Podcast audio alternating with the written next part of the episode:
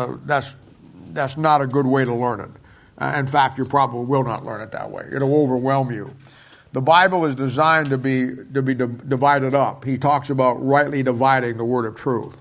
So we have given you, or are about to give you, or have been giving you, uh, 17 divisions of the Bible. The Bible rightly divides itself into 17 component parts. Each one of them deal with a different aspect of the Word of God. Your job, and we've talked about this before, and I reiterate this because this is what you need to do. Your job is we're going through two uh, a, a month.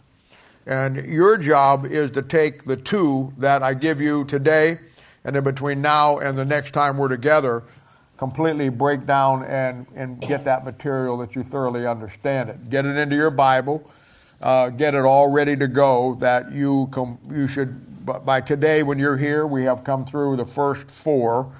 You should have those completely down and in your Bible. Uh, somebody asked me, a couple of people have asked me who were in the old institute uh, years ago, uh, if I was going to do tests like I did back when. And uh, we had tests back in the day, and it probably took you four or five hours to do the test. Everybody'd come in on a Saturday morning, and they'd stay there till they got it done. And um, I, I, told them that, you know, to me, you know, I've learned through um, that testing doesn't really prove anything. Uh, testing is all it means is you have memorized the material to pass that particular test. The real test will be what you do with the material after I give it to you. That'll be the real test you will fail or pass based on that. And that'll be on you. It won't be anything that I grade. Uh, the grade card will come in at the judgment seat of Christ. So, uh, your responsibility is to take each one of these and break it down, thoroughly understand it, and, uh, and then put it back to work for you where, when we're done, you can bolt all these together and you'll have a complete overview of the Bible. It's the easiest, simplest way uh, to do it, and it's the way that God designed to do it. I didn't make these divisions up. They, uh, they're just natural breaks in the Bible that you want to section the Bible out. So we looked at the first section, which was Genesis 1 1 and 1 2, and we know what that represents. Then we, we looked at uh, uh, Genesis 1 2 and 3, uh, the rebuilding of everything that God created in 1 1 and 1 2. We know all about that. Then we looked into Genesis chapter 2 and 3, and that was dealing with Adam and Eve, and we learned their whole concept. And then we finished up last time with Noah and the flood. And uh, we covered uh, all of that. And that brings us up to our, our fifth section today. And that will be uh, starting with the life of Abraham. And this will run us through Genesis chapter 10 uh, right up to Genesis chapter 36. And you want to get these breakdowns in your Bible. They're, they're, they're, they're very important, uh, chapter wise, uh, you know, as we go through them. Now, we find, we know that the theme of the Old Testament uh, is the kingdom of heaven. We know that. We know now that the kingdom, everything in the Bible rests on the understanding of the kingdom of God and the kingdom of heaven. We already came through that in our before we got into this. That's foundational when it comes to the Bible. So now we know that the Old Testament and the nation of Israel is all about the literal, visible kingdom of heaven. That has to do with the uh, nothing else but the uh, nation of Israel and all of the physical promises that were given to them. The Old Testament in, is many things. One of it, it is a record of the giving of the kingdom of heaven uh, to individuals uh, and then the devil coming back and taking it away. Adam was was the uh, keeper of the kingdom of God and the kingdom of heaven, and the devil showed up and he lost both kingdoms. Then you find the kingdom uh, of heaven, uh, kingdom of God is gone now. Then you find the kingdom of heaven moving down through uh, individuals. Uh, everybody loses it, and the reason for that is is that nobody could keep it. And so, what happens when you get to Abraham? Abraham is a key place in your Bible that I want you to understand. Abraham, to the Jews today and to the Jews in the Bible, Abraham was the central figure of who they were because it all starts with Abraham. And Abraham uh, is called the, uh, the father uh, of the nation of Israel. He's referenced as Father Abraham. And we see with Abraham, everything now changes. We see with Abraham that Abraham, uh, God is no longer going to take the kingdom of heaven away from anybody. The covenant that he makes with Abraham will carry on all the way through to the nation of Israel and carry through even to today. And uh, what he tells him is where before the devil could take that kingdom from them and then uh, God would have to instill it back. Now he's telling Abraham that uh, uh it's an unconditional covenant he tells him that, you know what, I will whip the fire out of you as a nation, and I will, I will send other nations to judge you, but I won't take it from you. And this begins the great, um, the great uh, uh, unveiling in the Bible of, of the nation of, nation of Israel. And your Old Testament, your Old Testament, and I'm going to point these out as we come through, but I'm just going to give it to you now. Your Old Testament uh, wraps itself around the nation of Israel. Now, what I'm doing is I'm bringing you through 17 components of the Bible uh, that are going to lay the Bible out for you. But when it comes to your Old Testament, the Old Testament will solely be about the nation of Israel. I know you got Adam and Eve, you got all of that. Me explain this to you. And I've said this before. In the Old Testament, God's plan, his program for reaching the world was the nation of Israel through the kingdom of heaven, the literal visible kingdom. In the New Testament, it's about reaching the world through the church, you and me, and the spiritual kingdom of the kingdom of God. So you want to remember that. We've talked about that a lot so far in our, in our study because it's a, it's a key element. But now we begin to see uh, Abraham show up and we now begin to see that the Old Testament is built around five concepts concerning the nation of Israel, and you'll want to get these down. I'm not going to give you the, the chapters and verses on them. I'm going to point them out as we go through. Uh, but I'm going to give them to you now so you, you know what you have. What we're going to look at here with Abraham and the life of Abraham, and uh, we're going to look at the formulation of the nation of Israel we're going to look at the beginning stages of the nation of Israel. This puts everything that we've studied so far in perspective. It shows you that Adam and Eve, Noah, Enoch, uh, all of the all of the people that we have looked at up to this point was nothing more than God getting everybody and everything in the right place to bring about Abraham and to bring about the beginning or the formulation of the nation of Israel. That is very, very, very key. The second aspect that you're going to find, we'll probably get in also today, and this will be the calling out of the nation of Israel. Once he forms them into a nation, then in Exodus chapter 12, he calls them out. And this will bring us up through um, the uh, up to Joshua and uh, uh, up to Joshua. And then the third one we'll get into in time will be the establishment. He formulates them, he calls them out of Egypt, and then he takes them into the land and he establishes them.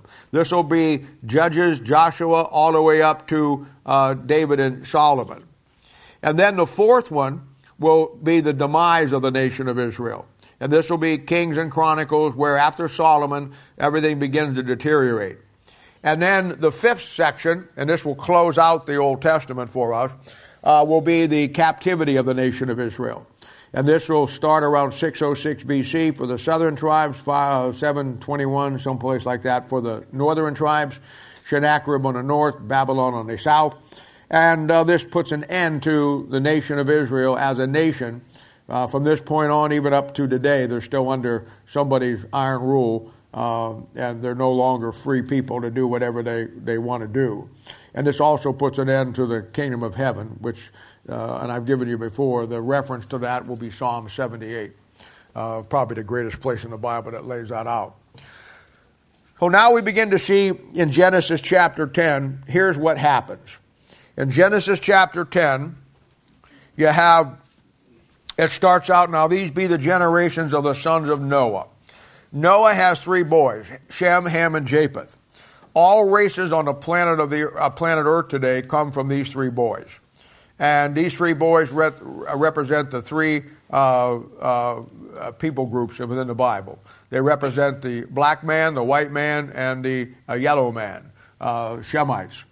And so everybody on planet Earth starts out from these three guys. And obviously, as time goes on, intermingling gives sub races and all of that stuff. But fundamentally, it starts with these three. And uh, everything else is a, is a mixture of intermarriage over the years that produces, you know, another, another, another race, or what we would call a sub race based on the uh, three main races that come from here. In verse 2, you have the sons of J- uh, Japheth. Uh, in verse 6, you have the sons of Ham. And then, of course, uh, uh, if you look at um, verse 6, it says, And the sons of, sons of Ham, Cush and Mizpeth and Phut and Canaan.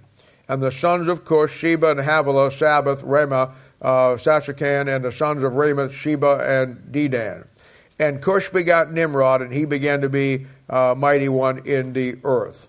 And he was a mighty hunter before the Lord. Now that throws a lot of people off because they think that Nimrod, who, by the way, is your uh, is one of the great types of antichrist in the Bible. If you know that Nimrod, he uh, he uh, he he starts Babel down there in verse ten. The word Babel means confusion. Babylon means confusion. And uh, he starts this. But people read that and they say that he's a mighty hunter before the Lord. They think that that means that he's doing something good for God. And of course, that's, that's not what it's talking about. What it is talking about here that uh, he's doing what he's doing and God is watching it. He's doing it before the Lord. He's not doing it for the Lord, he's doing it before the Lord. The Lord is watching what he's doing. So you want to, I'd mark that in your Bible if you don't have that marked already. And then we begin to see the Tower of, uh, begin to babble here. Now, what happens? Uh, and by the way, this is the first Gentile kingdom found in the Bible, uh, Babel here. And from here, we find all the false religions beginning to come back. And we begin to see uh, through Ham we begin to see all of the all of the uh, all of the false things begin to come in. And so we come up down through here, and then in verse 21, we have uh, we have uh, uh, Shem, and Shem comes all the way down through here. And so we we uh, talked about the in, in chapter 11, verse 10 it talks about the generations of Shem. And look down in verse 26. This is the first time he pops up in your Bible, and you want to put a red circle around this if you don't have one with your little red pencil. Um, Abram. This is the first time he shows up in the Bible, and he's out of Shem's line. And um, now we begin to look at, uh, as I said, uh, Ab- Abraham, and, and, he's called Abram, and then there's later his name is changed to Abraham. Uh, Abram means high father and uh, Abraham means the father of many nations. And he's uh, it, the name change is significant because Abraham goes through his struggle just like we all do, and then he gets to the point where God uh, changes his name. His wife does the same thing, uh, Sarah, uh, Sarai to Sarah, and uh, God changes her name.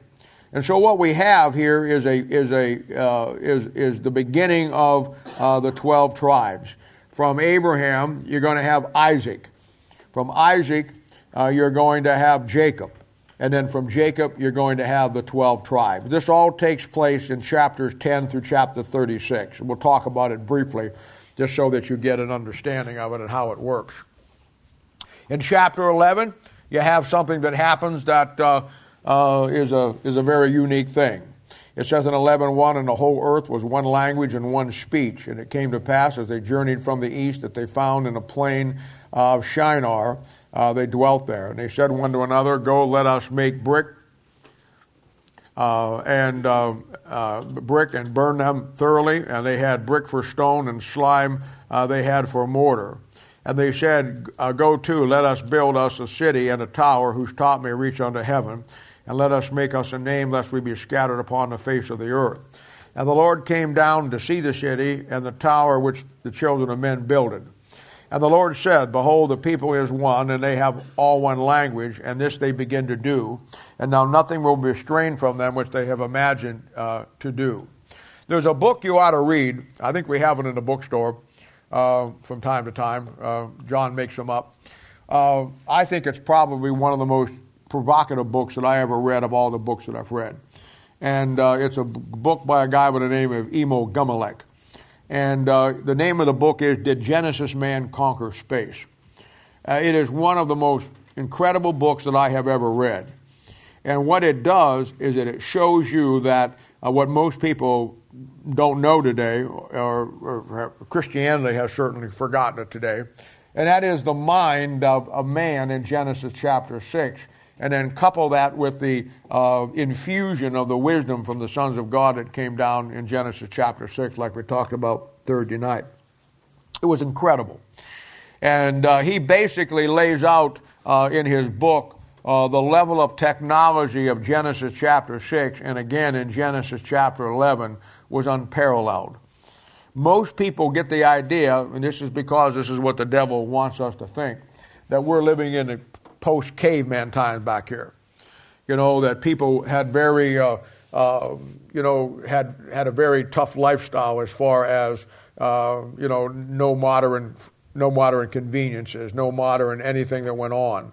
And yet, uh, archaeology is just scratching the surface of of, of the things that they're finding that they, they don't understand, uh, that they find that were, go back for thousands of years uh, to this time period, and yet they're things that are so advanced that uh, we just now today uh, have figured them out. Like things like solar batteries and things that they find that uh, uh, many of the cave dwellings and the cave paintings that they find uh, back there were actually have pictures of flying discs and all the things, and somebody coming down from the sky, all lining up, you know, with the Bible in Genesis chapter 6, uh, and then again in Genesis chapter 11. The Bible says in Genesis chapter 6 that there were giants in those days, and then a little pause, and it says, and also after that. Those sons of God came back down again. And the Bible doesn't give you exactly when they come back down, but they show up because by the time that uh, the, the, nation of Israel gets into uh, the promised land and in Joshua, those giants have, have populated all of Canaan's land. And they're pretty much running everything and they're pretty much in control. And of course, the plan was that while they're down in Egypt for 430 years, the devil's setting them over there so he can keep them out. He knows God's plan too. So, but in Genesis chapter 11 here, you have the Tower of Babel. And there's some interesting things that I want you to see about this. First of all, verse 1 says the whole earth was one language and one speech.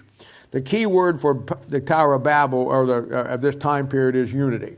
This is a picture of the one world religion under the Antichrist that's about to come here uh, in, in, in, a short time.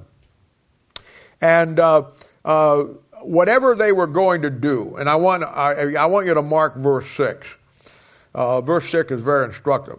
Whatever they were going to do with this tower, whatever they were going to accomplish with it. Look at verse 6. The Lord comes down and looks at it, and he said, Behold, the people is one, and they have all one language. There's a unity there uh, at this time over the whole earth. there are no individual nations here. I want you to understand that. We have one city, we have one, one religion, we have one unity, and it's all around Baal and Baal worship and Babel. And the Lord says in verse 6, and this they begin to do, meaning the tower. And now nothing will be restrained from them which they have imagined to do.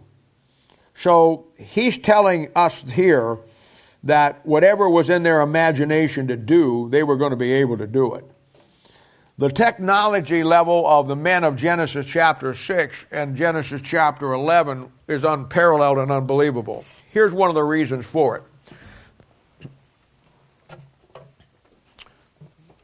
We go back in history and we look at men like Einstein, men like uh, uh, great minds, great mathematicians, great history men, great teachers, great whatever. And, you know, they write books in their lifetime and, uh, you know, they get born just like you and I do. They live. Some of them die in their 50s or 60s or 70s. Some live to a full age of 80 or 90. And so they live, you know, three score and ten. And then we glean from them what they did in that 70 year period, 80 year period, or whatever. Stop and think if the greatest mind that ever lived in the history of the world, whoever that may be, didn't die when they were 70 that lived to be 800 years old. that never really got to their real potential of learning till after three or four hundred years. Now you start to think that back in Genesis 6, men were living six, seven, eight hundred years, the knowledge that must have been amassed.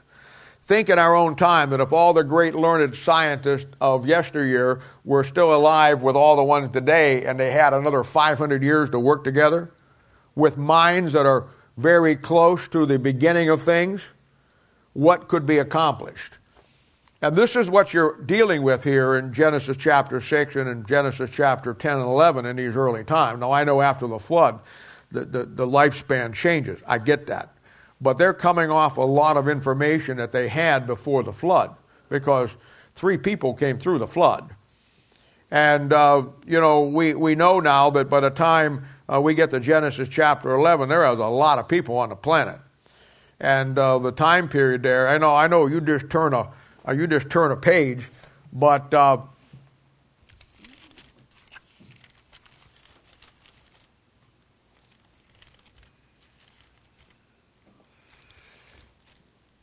the time of the flood is around 2200 uh, BC, and the time of Genesis chapter uh, 11 and 12 here, when we're in here, is down around 1920 BC. So you had people all that period of time who are, are living, you know, two, three hundred years or 200 years, and they're having kids, and the earth is being pretty well populated in that time period. So what you have here is the uh, Tower of Babel, and the devil again, uh, through all of this, going to try to take over the earth and to captivate everything for himself through Babel, through a one world religion and a one world government, just like he's going to do uh, in the tribulation period uh, as the Antichrist. And when God saw what they were doing, he understood that they could accomplish what they want. Now, we don't know for sure what this tower was, but we know what it wasn't. I mean, uh, where it says there, whose top may reach unto heaven, we know that uh, they weren't just trying to try to build ball building so they could look around and sightsee like the Eiffel Tower. There was a purpose to this tower. And knowing what we know already from Genesis chapter 6, the sons of God who had come down, and their understanding of the knowledge that the sons of God brought, it's safe to understand that this tower, whatever it was, and I've heard all kinds of things on it, and it may be true or may not. I've heard everything from a radio tower beacon to a, uh, a pulsating uh, magnetic thing that to attract the sons of God to have them to come back down. Whatever it was, whatever it's, whatever it did, and I, uh, there's no dogmatic thing on that. I can tell you this: its purpose was to reconnect with the sons of God to have them come back down. That's what their purpose was. And of course, uh, uh, God, God fixes it. And, you know, He fixes it in such a simple way. Uh, you know, if there's anything that, and we've been talking about the simplicity of God, if there's anything that, that proves the simplicity of God, it's the, the way that God takes something so simple and just throws a wrench in everything in the world. I mean, you go back to Genesis 6, 7, and 8 when the earth was overrun with wickedness and ungodliness and all the things that were going on and all the things that were happening. You know, God didn't, God didn't come down with some uh, galactic thunder. He just, he just brought in something that is so basic and so simple. He brought in rain. And rain did the work. It wasn't something that, that, that we look at and we're terrified of. It rained. God's answer to the complexity of sin was just a little concept. I'm going to have it rain this afternoon. It's going to rain for 40 days, but it's going to rain. When we come to this here, when God comes down and He says, you know what? Whatever they imagine to do, and stop and think about that. They want to get to the sons of God again. They're building this tower. Whatever they imagine to do, He's saying they have the technological ability to do it. So he puts a stop to it. And here again, he didn't come down with some galactic thunder and, and wipe out everybody. He just changed the languages. I mean, they started out the work that morning and they were all speaking one language and they were working on different levels of that pyramid or that tower, whatever it was. And, you know, um, they, they're up there and they're communicating back and forth, and everybody's just like little bumblebees and little ants working away. And, and suddenly God comes down and he just blinks his eye, and you have now uh, 238 dialects that just everybody got into. And when the guy on the third level yelled up to the fourth level, uh, "Hey, send me, uh, send me up, send me down some more, you know, b- bolts and rivets." By the time I got up there, it was Octon to Haleben, the disciple that give it, and, and nobody could figure it out. Now, the amazing thing about this that I want you to see, by one little stroke of just changing the languages, God at that point set man back for the next 5,000 years. We today have not gotten back to where they were in Genesis chapter 10. The technology that they had, we've had to piece our way through. But here's what happened where before Genesis chapter 11, they were all earthlings. Now, from after the Tower of Babel, they're all nations. And that, that set into play a whole new ball game that destroyed the unity. And now you don't have everybody on earth with a common cause together as earthlings. Now you have individual nations that are suspect of all the other individual nations, and the human nature of man, you want to conquer them. So there's no getting together. You see it today. I, I told you today that uh, it, I told you that in the day that we live in, that there's so many problems in the world. There's not any one man that can solve those, not a human man anyhow. It's going to take somebody to come down like they did in Genesis chapter six, the Antichrist, and and and bring everybody together. And once he gets everybody together, then he's going to be right back in Genesis chapter 11, and we're going to see that the whole aspect uh, is about uh, bringing the world together, unifying it. We talk about unity a lot in everything that we do in America and around the world. But there'll never be any unity because there's too much disharmony. And it all goes back to Genesis chapter 11. When Genesis chapter 11 took place, it put an end to the world concept of let's all get along and, and let's all work together. Uh, it, it's not going to happen now. And it's because we went from being earthlings to Germans, Swedes, Americans, Central Americans, Russians, Czechoslovakians, uh, Serbians, uh, Filipinos, Australians, uh, British. It's all now changed. And nobody is going to work to a common goal because everybody is suspect to the other person. And this is, this is what God did. And when He did that, He not only cut the lifespans in half, and pretty quickly, they're even less than that, to the Bible says they're three score and ten, 70 years but he shut off the flow of people working together uh, with the information that they had. Now, the information that America has, they're not sharing with anybody. And the information that Russia has, they're not sharing with anybody. And now we have governments that have central intelligence agency to guard our secrets and steal the ones from the other guy. And that's exactly how it worked from Genesis chapter 11 on.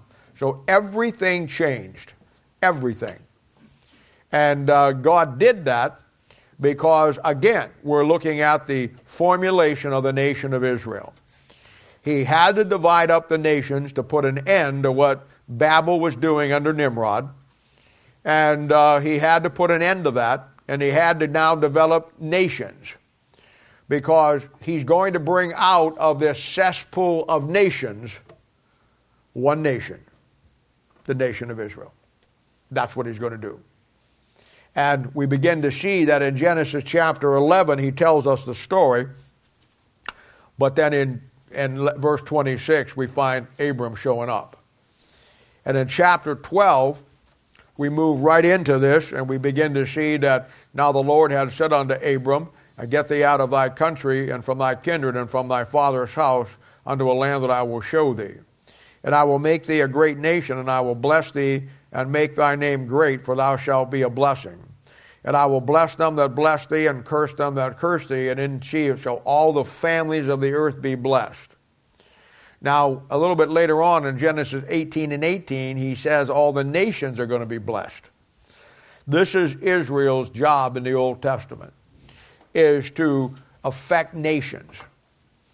But I want you to notice they affect nations through families.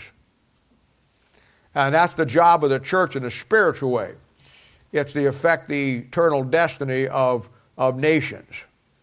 But you do it through families. And that's the key. That's a great principle there.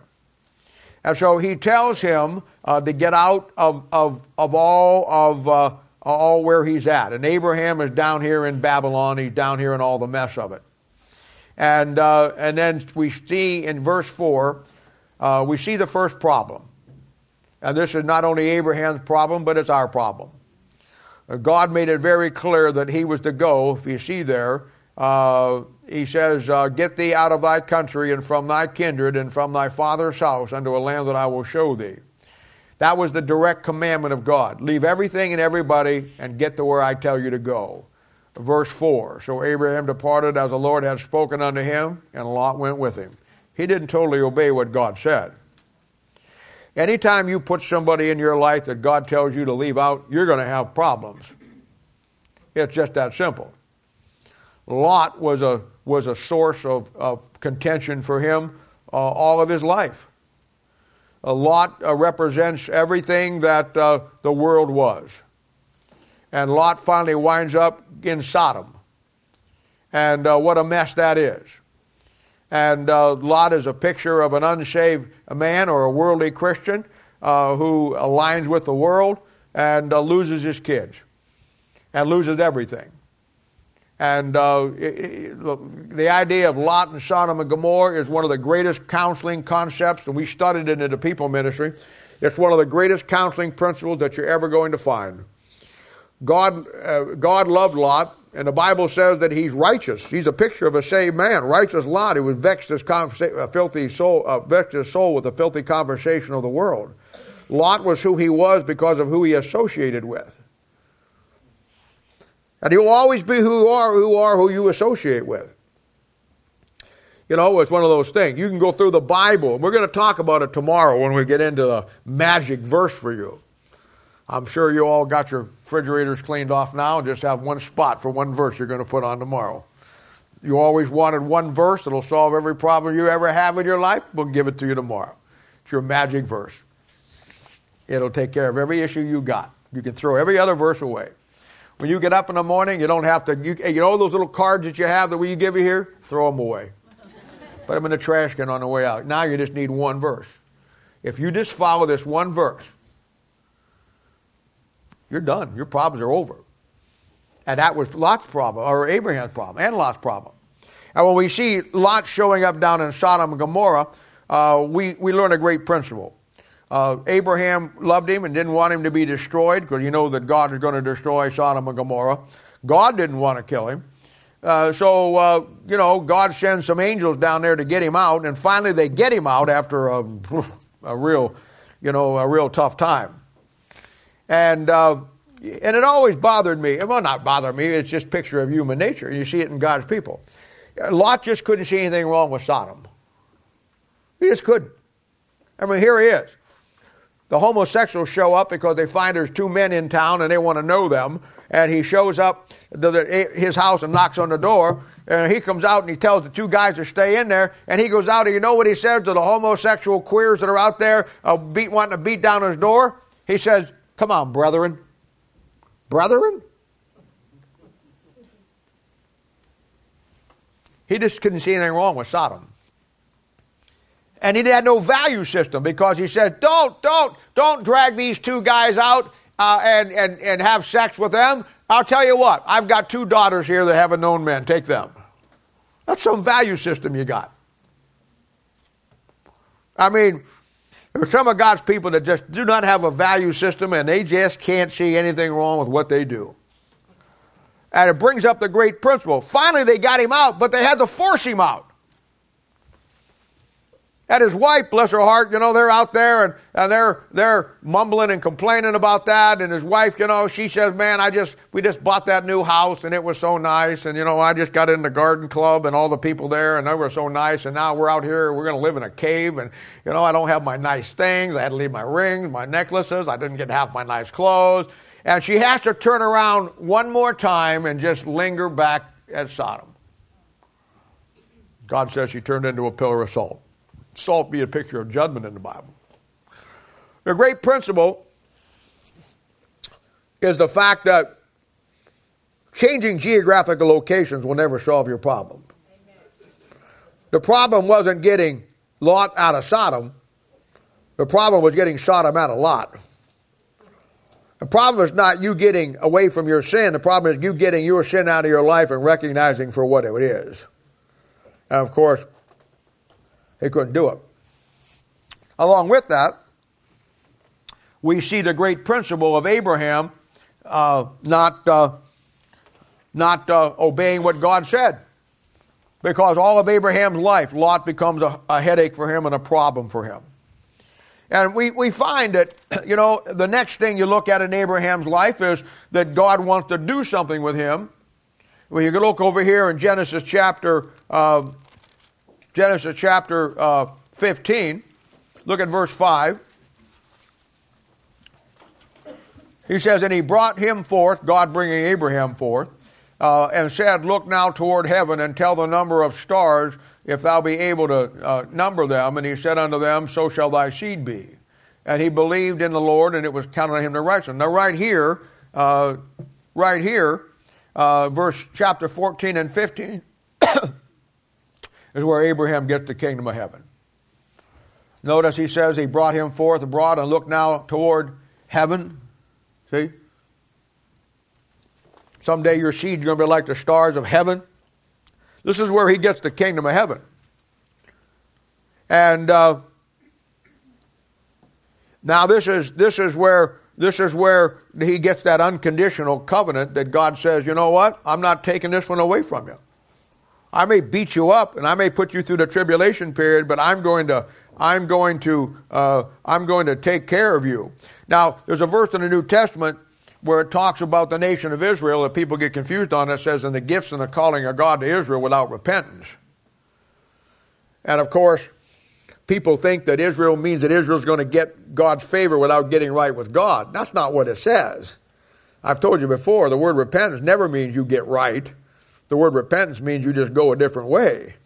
And when the Bible says that the gifts and calling of God to Israel are without repentance, it simply means that God made a promise to Abraham and he's not going to repent on that promise. He's not going to turn from giving them what he said he was going to give them.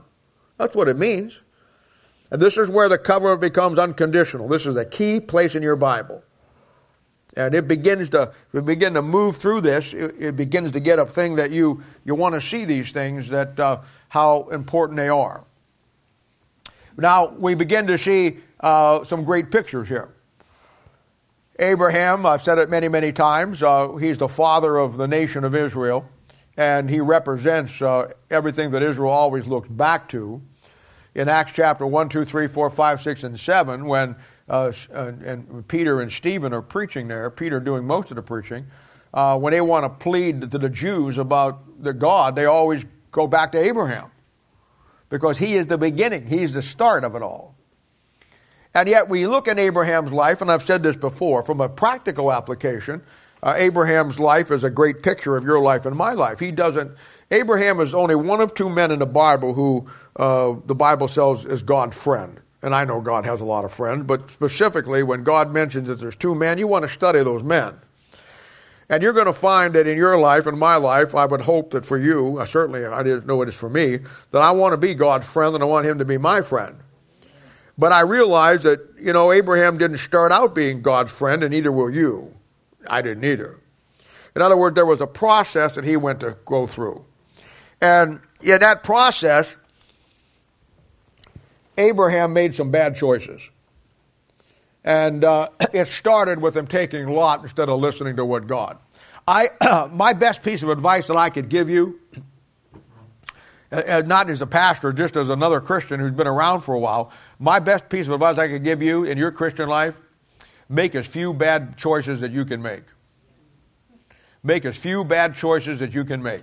You may get away with some of them, but there'll be some that you make that you'll never return from. And you need to keep in your mind that, uh, that Abraham has made some bad choices. The next bad choice he makes is with, with Hagar. God promised him a promised seed. He got to be 90 some years old or whatever, 86, whatever. He got to be, uh, he got to be old up in age. Nobody has kids at that age. And so uh, he panicked. he panicked, and what he did was he listened to his wife, and his wife said, Here, take Hagar, uh, my hand servant, who is a Hamite. She's from Egypt. Uh, she's out of Nimrod's crowd. And you go ahead and, and, and, and have the promised seed through, through, through, through her. And of course, Abraham, uh, this time Abram, uh, I don't know what he was thinking. I, I don't know why he would think that uh, God would override his own word uh, by anybody, more less uh, Sarah. I, I just don't get why he thought that uh, Sarah's word about it was better than God's word about it, and he hearkened unto her. And of course, now he brings in uh, a son uh, through Hagar, and we know him to be Ishmael. And that, you know, somebody says doesn't look like much. Somebody says, well, you know, what's the big deal? Well, the big deal was that the problems we have in the Middle East right now today, the problem with all the Muslims, the problem with all the bombings and 9 11 and all the issues in the Middle East and in America and certainly in, in England and certainly across Europe all goes back to the mistake he made right here. For the next 4,000 years, the Ishmaelites turn into the Mohammeds and they turn into the, to the, the, uh, the, uh, uh, the Muslims who not only hate uh, the nation of Israel, but hate everybody else. And it all goes back to one bad choice.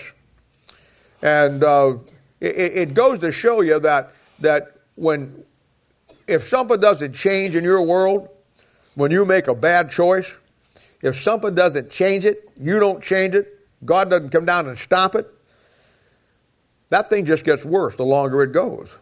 It ain't going to get any better. And we're so stupid in our mind that we think that it will or that it does, and when truth, it, it never will. It won't. And that, that's a great study here with Abraham.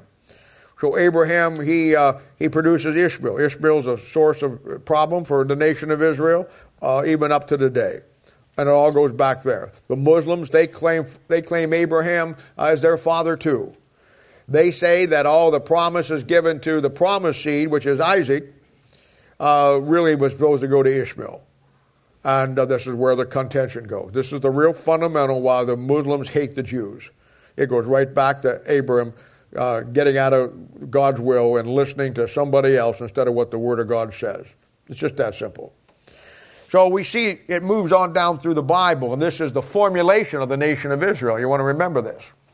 The formulation of Israel comes to the point where Abraham finally gets the promised seed, Isaac, Isaac is probably one of the great studies in the Bible. Isaac is the only one of the kids uh, or the patriarchs that doesn't really have a lot of problems. And yet we find a lot of things in Isaac's life. We find that uh, uh, Abraham obviously has learned his lessons because in Genesis chapter 24, when he wants to find a bride for Isaac, he makes it very clear that he tells his servant uh, that that make sure that you don't get her somebody that where uh, Ishmael was from. And he learned his lessons. And of course, we know that Genesis chapter 24, there's 19 principles there that are probably the greatest principles anywhere in the Bible on how to find a spouse, whether it's a male or a female. Uh, they are key principles that you follow them, you're going to turn out okay. You don't follow them, well, you know what? You're going to be have some trouble. And it's the thing where they're in there for a reason. Isaac is one of the great studies in the Bible, as I said. Isaac is a great type of Christ. Abraham, Genesis chapter 22, lays him on the altar and uh, is going to sacrifice him to God. And when he does that Genesis chapter 22, all the elements there uh, are, are, there that is a, a, picture of Christ dying on the cross. Uh, they travel to Moriah, the land of Moriah. That's exactly where Christ was crucified, Mount Moriah. Uh, they come to the place where, uh, when they get off there, that uh, Isaac carries the the wood for the sacrifice on his back, like Christ carried the cross. Uh, you find uh, that he has a knife, Abraham has a knife in his hand and, a, and fire in his hand. Picture of the Word of God and God's judgment going to be poured out on, on, uh, on Christ. Uh, everything is right there. And uh, it's one of the most beautiful pictures in the Bible. Isaac is a great study in the Bible.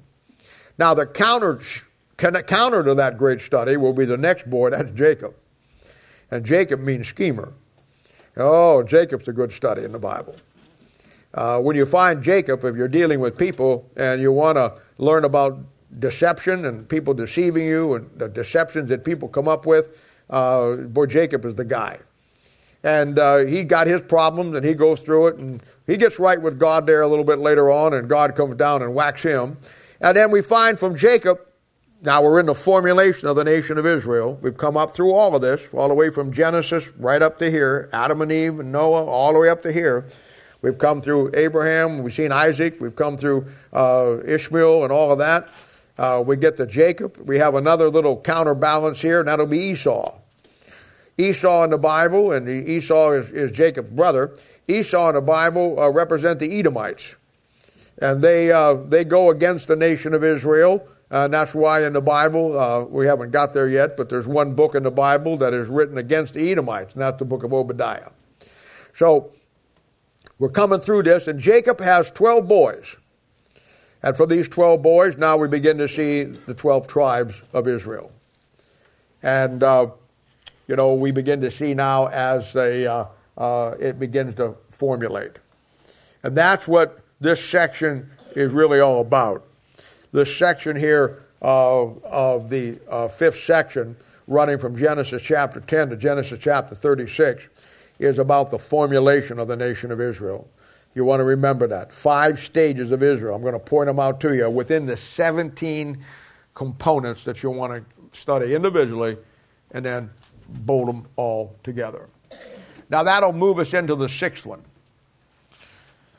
Now this will be Genesis chapter 37 through Genesis chapter 50, end of the book. And this is the God's plan to get the nation of Israel down into Egypt.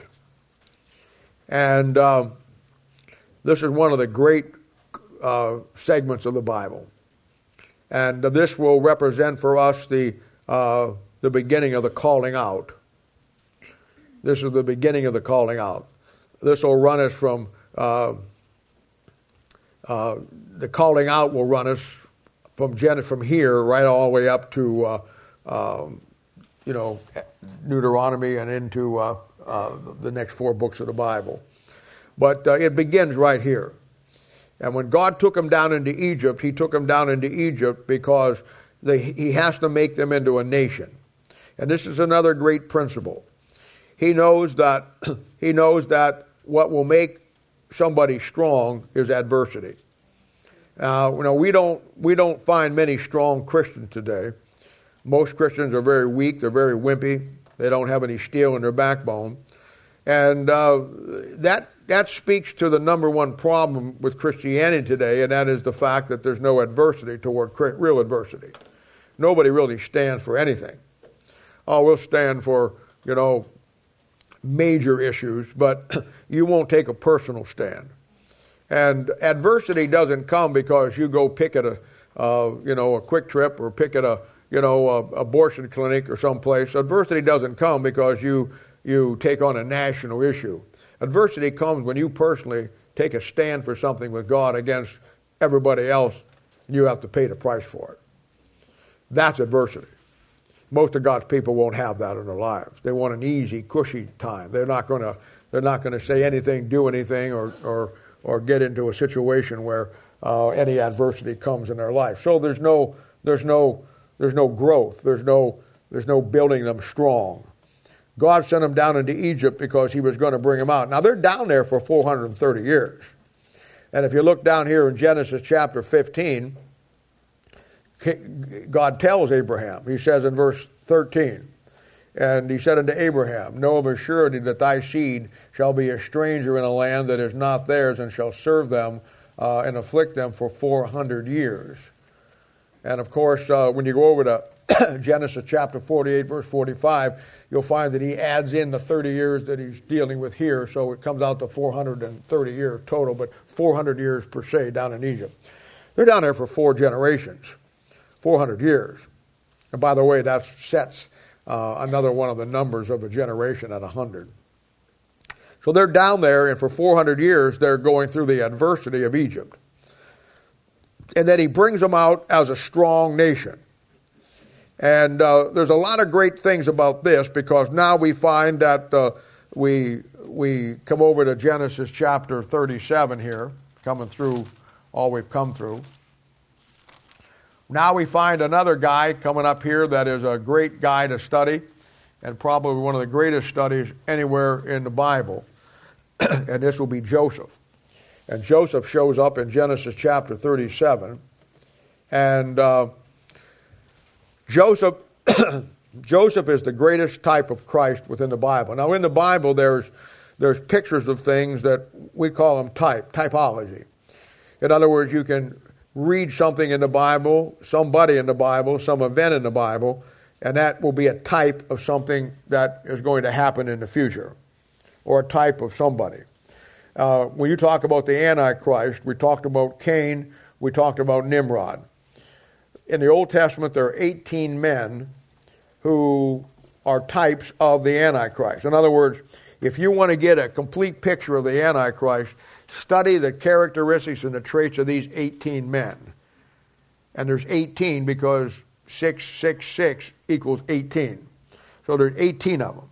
If you want to get a picture of the Antichrist and you want to know everything about him that you need to know, then look at these 18 men. They'll show you through what they do a type of what he really is.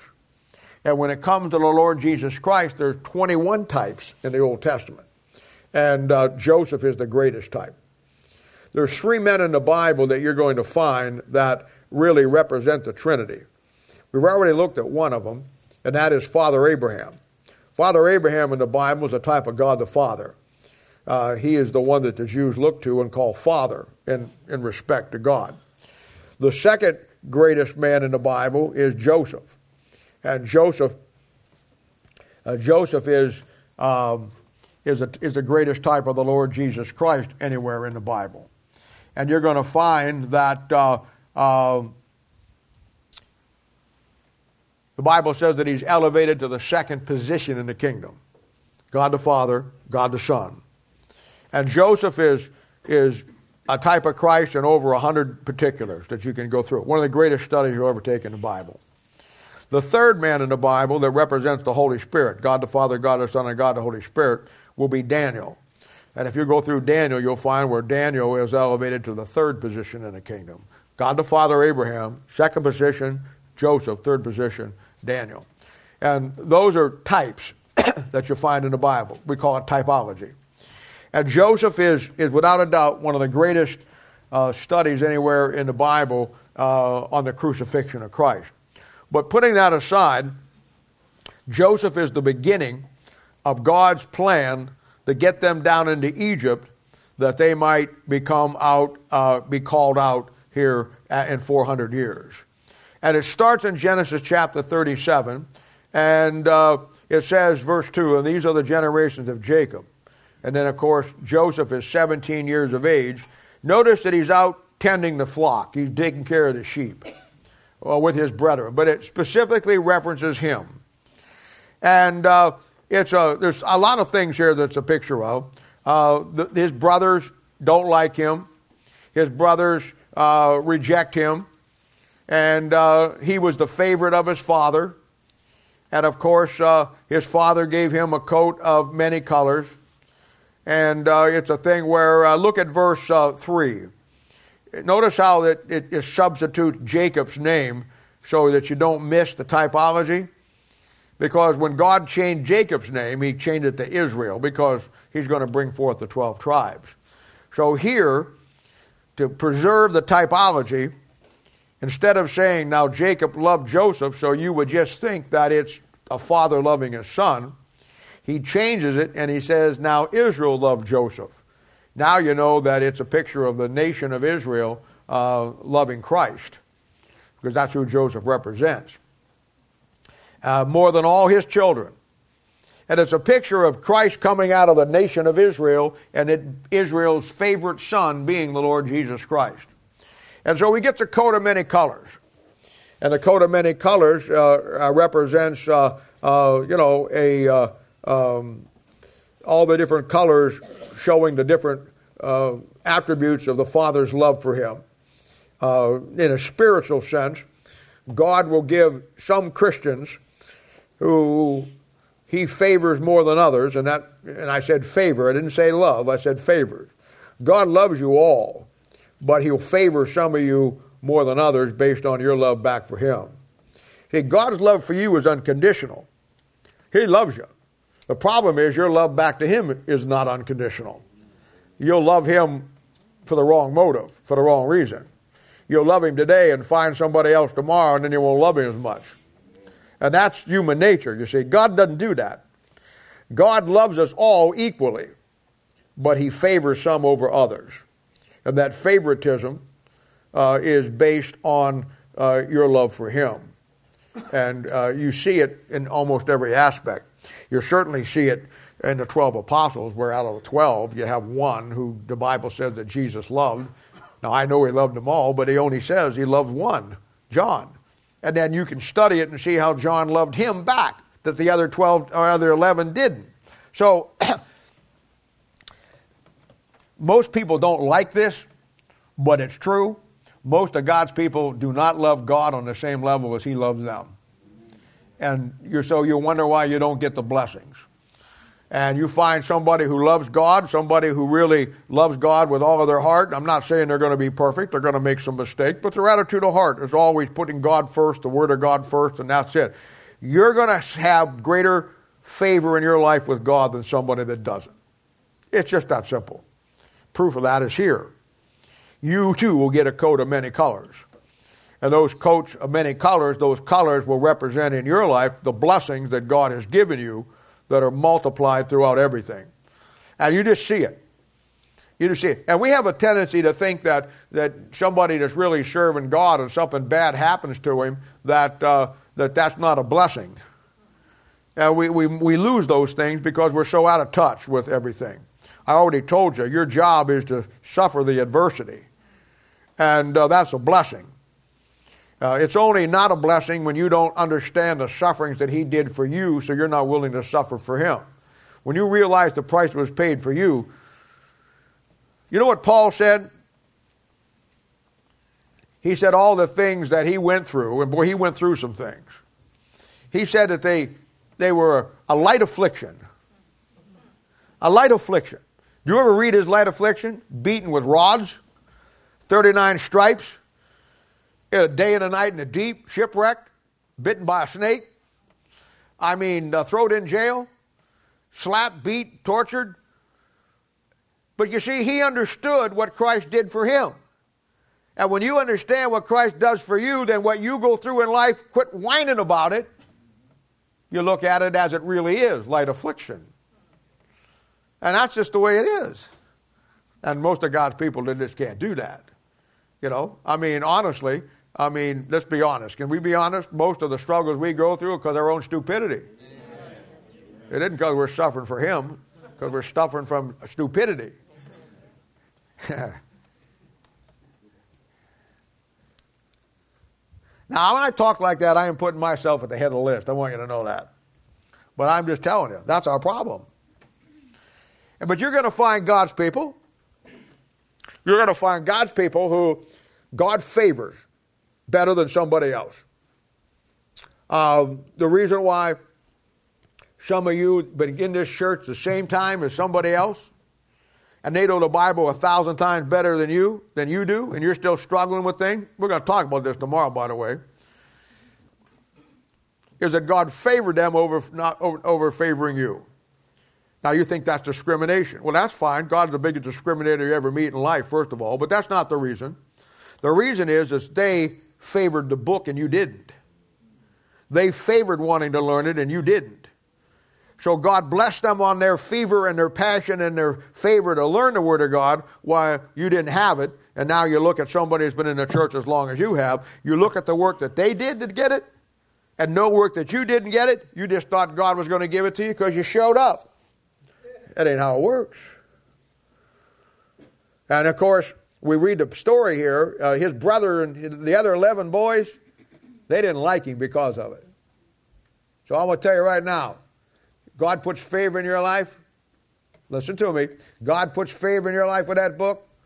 They're going to be your brethren who don't like it. They're not going to like it. They're going to do the same thing to you that they did to him. And uh, it's an incredible thing. They always gave, they always, they always cut him out of the loop. they always made fun of him. Whenever they were doing something, they left him out. At some point in your life, you got to get it. The picture is that the 11 boys cut Joseph out because they didn't like him. Now, if that happens to you when it'll happen to you, most of God's people, you'll take that personal. That will bother you. Well, I didn't get invited to so and so's thing. Well, I didn't have anything good to eat there anyhow. You didn't miss anything. Well, you know what? They don't like me for this or they don't like me for that. And the bottom line is when you get plugged into that book and God puts favor in your life and not favoring somebody else, the brethren aren't going to like it. Now, get it set. Because the idea here is that the 11 boys are over here and they put him out. The real matter is that him and God are over here and God put the 11 boys out. Now you have got to see that. That's what you got. You don't have the 11 putting him out, you have him and God putting the 11 out. See, it all comes down to how you look at it. It all comes down to how you see it we get so caught up with what people think about us. And we ought to worry about what God thinks about us. And let the rest take care of itself. But it, I, I, you know, that's 100% amen, but you won't do it. You know why? Because we're human. I get it. I get it. You want people to like you. And you know what? And when they don't like you, it bothers you. I get it. I understand. But you got to come to the place in your life that if you want the blessings of God and you want that coat of many colors, the brethren aren't going to be happy about it. And they're going to ostracize you. It goes so far here that they even think about killing him. But they don't kill him, but they fix it so they can get rid of him. But they didn't get rid of him. All God did was take what they were going to do evil to him and use it to establish the nation of Israel for what God wanted them to be. And when somebody tries to hurt you, do something to you, don't look at the short term. Look at the long term. Because the short term here looks like Joseph's out of the way. The long term is God brought all the events to bring them right back at his feet. Wow. that's because, I'm going back to it again, it's because the 11 thought they had Joseph, got rid of him, when Joseph and God just got rid of the 11. And then God brought him right back. Now, there's some great principles here that I want you to see. And I want you to look at Genesis chapter 50.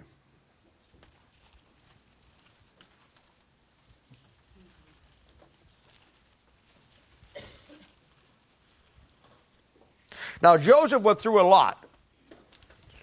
He goes down there, he gets set up a few times down there. But one of the great things that you learn from it is that God was always one head, one step ahead of everything that was going on with him. And, uh, and Joseph has t- tremendous insight. Look at jo- uh, Genesis chapter 50, verse 20. Probably the greatest single verse anywhere in the Bible on why we go through the things that we go through if you can get it. But as for you, now he's, he's, he's, he's reunited with his brethren. You know the story. They go down there, go back and forth. He recognizes them. They don't recognize him. It's been a long time now. He's grown up. They thought Joseph was, you know, uh, is in slavery someplace. They sold him to the Midianites a long time ago. They had no idea that God's hand was through the whole thing, and now they're right before the very guy that they did. And what a time to be vindictive. What a time to lop off their heads and put them all in prison. See, that's what most of us would do. But see, Joseph's got insight. He's got insight because he's got the coat of many colors that they didn't have. They, well, let's read the verse. But as for you, he's talking to the boys, his brethren. But as for you, you thought evil against me. You know why they thought evil against him? Because they didn't have the favor of God in their life. Anytime you don't have the favor of God in your life, I'm going to tell you, anytime you do not have the favor of God in your life, you're going to be upset with those who do. As for you, you thought evil against me, but God meant it unto the good to bring to pass as at this day to save much people alive. Now, you see that? that took away all the personal element out of it, didn't it? He has every right to be upset. You threw me in a hole. You were going to kill me. you lied to my dad. You put him under all of this turmoil for so many years that he thinks I'm dead. I, you threw me down here. They put me in prison. I went through all of this. But look what God did for me. I'm not angry at you because I have insight into it, and I'm telling you, God's hand was in this. This is what God wanted to do to bring the people, my people, down to here because God's going to do some great things that He promised to Abraham. Now, the question is this save much people alive. The question is this how willing are you to go through the same adversity to bring much people, save them alive? See? That's the question. How much adversity are you willing to go through having the blessings of God in your life? How much are you willing to put up with and take to save much people alive? When something happens in your life, how do you see it? Do you see it as somebody doing evil against you, so you're going to get even to them? Most people do. Or do you see God's hand in it, where you meant it for my evil, but God meant it for my good? and everything you go through in bad, if you're right with God and doing what God wants you to do, even the things you go through not being right with God, at some point, the good will come out of it if you see it for what it is. That's a great principle. Look back here in chapter 45.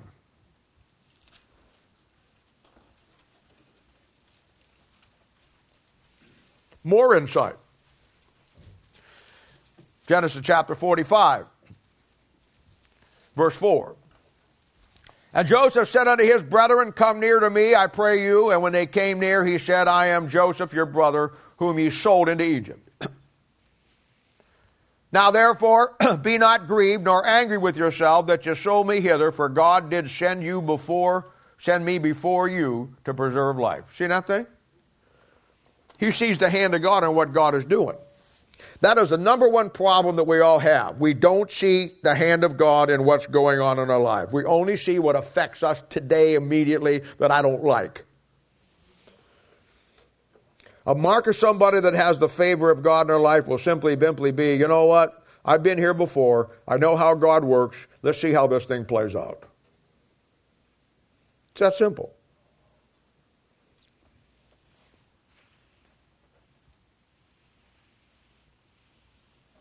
They went through everything that they went through. they struggled with everything that they, they had. Joseph did so God could get the nation of Israel down there through the families and then bring them down there for 430 years through the adversity, forge them into a strong nation because God's plan was five points the formulation, then He's going to call them out. He told Abraham that He's going to get him to a land, but He says it won't be for 430 years because you've got to go down and you've got to, you've got to cook on the back burner for a while. We've got to make you strong people. And nothing will make you stronger on this planet in life than your, the adversity you go through. It really comes down to the fact that how you deal with that adversity, how you see it.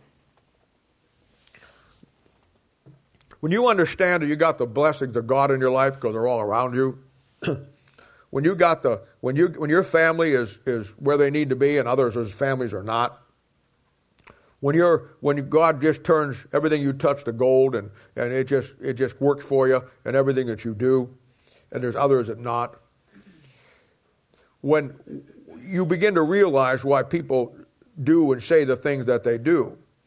And when you have understanding in it and you realize what it is, it doesn't bother you because you realize that it's for the right reason.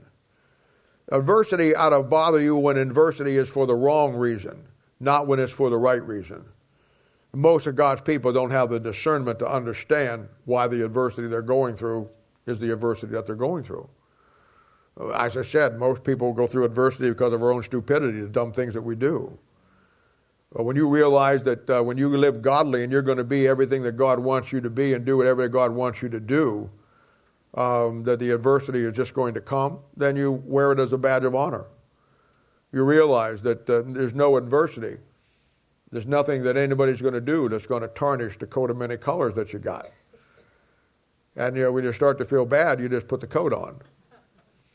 You just look at all the things that God has done for you. You know, I don't look at people and, and I don't think about all the things that God hasn't done for them. I don't think that way. and part of the reason is, is that I'm just too busy thanking God for all the things that He does for me. I ain't got time to worry about you.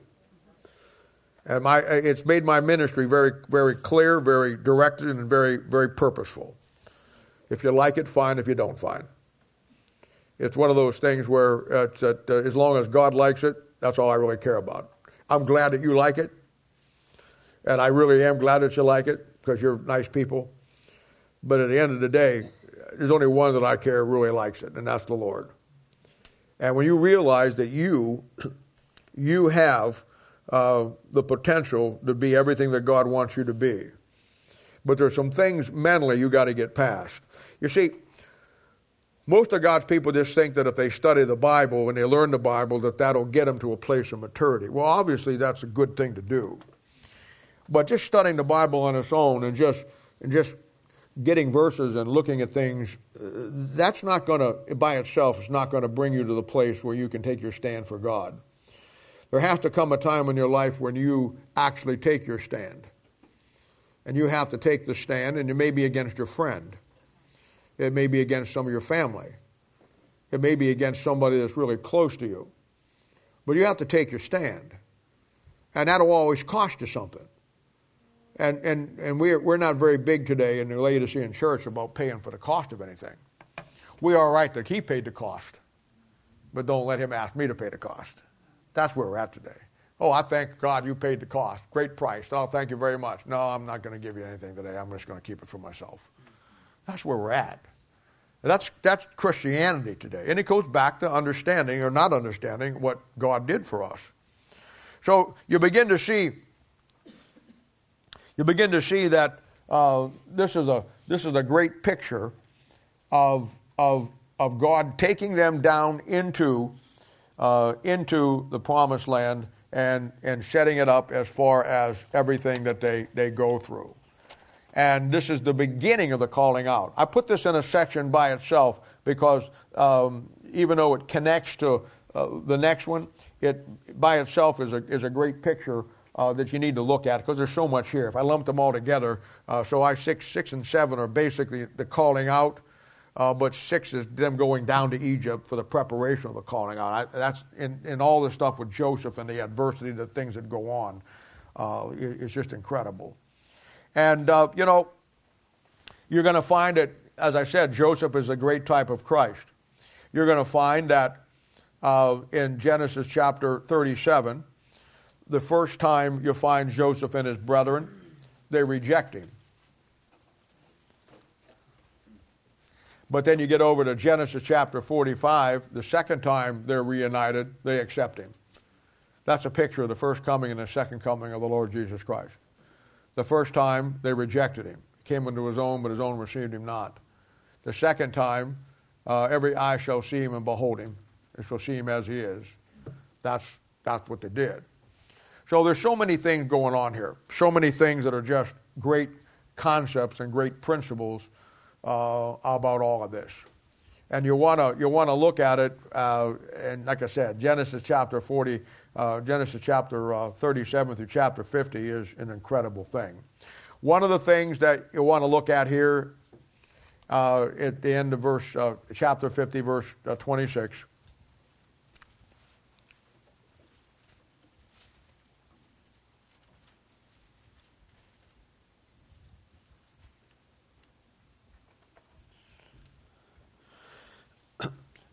I know, I know all the books in the Bible, uh, they're all there for a purpose and a reason in the order that they are. But the last verse in Genesis chapter 50 is verse 26, and it says this So Joseph died being 110 years old, and they embalmed him and put him in a coffin in Egypt. Now, Genesis is a great book. And it starts out in Genesis 1 in the beginning, God. And God had a perfect plan. And that plan was eternal life, a life without any heartache, any pain. But man didn't want it that way. And so the book, to me, is a great book because it starts out in the beginning, in the beginning, God, and it winds up in a coffin in Egypt. Because man didn't want to do what God wanted to do, we have death in this world and we're all going to wind up in a coffin in Egypt. Egypt, the type of the world. One of the greatest books in all of the Bible for its portrayal of life. God, in the beginning, wanted only the best. Man wouldn't have it. So at the end of the book, it's we're put in a coffin in Egypt. And then I think the next book is even better. The book of Genesis ends with a man in a coffin in Egypt, but the next book, Exodus, is the coming out by the blood. And that's the great thing of God. Even though the man, even though in the beginning God created heaven and earth and he had a great plan, man rejected it, and man winds up in a coffin, God still makes a way to get us out of Egypt through the blood of a lamb. See how that thing is? That's incredible. But that is what the Bible does. Now, I wanted to look at you this too. I think this is, look at Genesis chapter 46. I think this is one of the most amazing things in your Bible. You say, you say that all the time. I know, I just can't make up my mind which one's more amazing. all right, finally they go down, you know, you know the deal. They throw him in a hole, they bring him out, sell him to the Midianites. He winds up down in Egypt. And then what happens down there is the fact that he goes through all the things that he goes through. God brings a famine. Through that famine, he brings them to Egypt to get food. He reunites them back and forth. They go through a little thing here where he plays with them a little bit. And then finally, he reveals himself to them. And then he goes back and he says, Bring everybody down to Egypt. Bring everybody down to Egypt. Go back and get my father. Go back and get everything, everything, and everybody. And bring them here. And and I, I just can't. I just just things like this. I just love the Bible. Look at look at Genesis chapter forty six, uh, verse uh, twenty six. And all the souls that came with Jacob into Egypt, which came out of the loins beside Jacob's sons' wives, and all the souls were threescore and six. Sixty-six people. Bible says salvation is of the Jews. Romans says that the Jews had the first oracles of God. 66 people going down into Egypt, and out of Egypt is going to come the nation of Israel that gave you the 66 books of the Bible.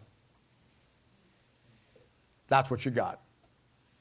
That's, that's, that's the Bible for you. That's, that's how that thing works for you. And it's one of the most amazing things that you'll ever see in your life. And uh, so now we, we, we see the, the formulation. We see how God began to bring about the formulation of the nation of Israel. Everything in Genesis now should come into a little more clear perspective for you of what we've got. I know there's a lot of stories, a lot of things happening. Put it all into context now, formulation. We went into the end of, end of Genesis here from 37 to 50. We're moving into the sixth section going down into Egypt, which is the introduction to number seven, and these two are together, even though I've lifted them separate, of the, of the calling out. And they're going to, when we pick it up next time, we're going to go down uh, in Exodus. We're going to see them um, laboring and struggling, and then we're going to see God calling them out and, uh, and then taking them uh, on their journey. And this is all in fulfillment of Genesis chapter 15, what he promised Abraham. This is why you have to see the Bible conceptually. You have to see it before I try to take you in and teach you everything internally in the Bible. You have to have an understanding of groundwork and foundationalizing of the Bible. The Bible has to, for you, be set up in such a way that you see it in conception.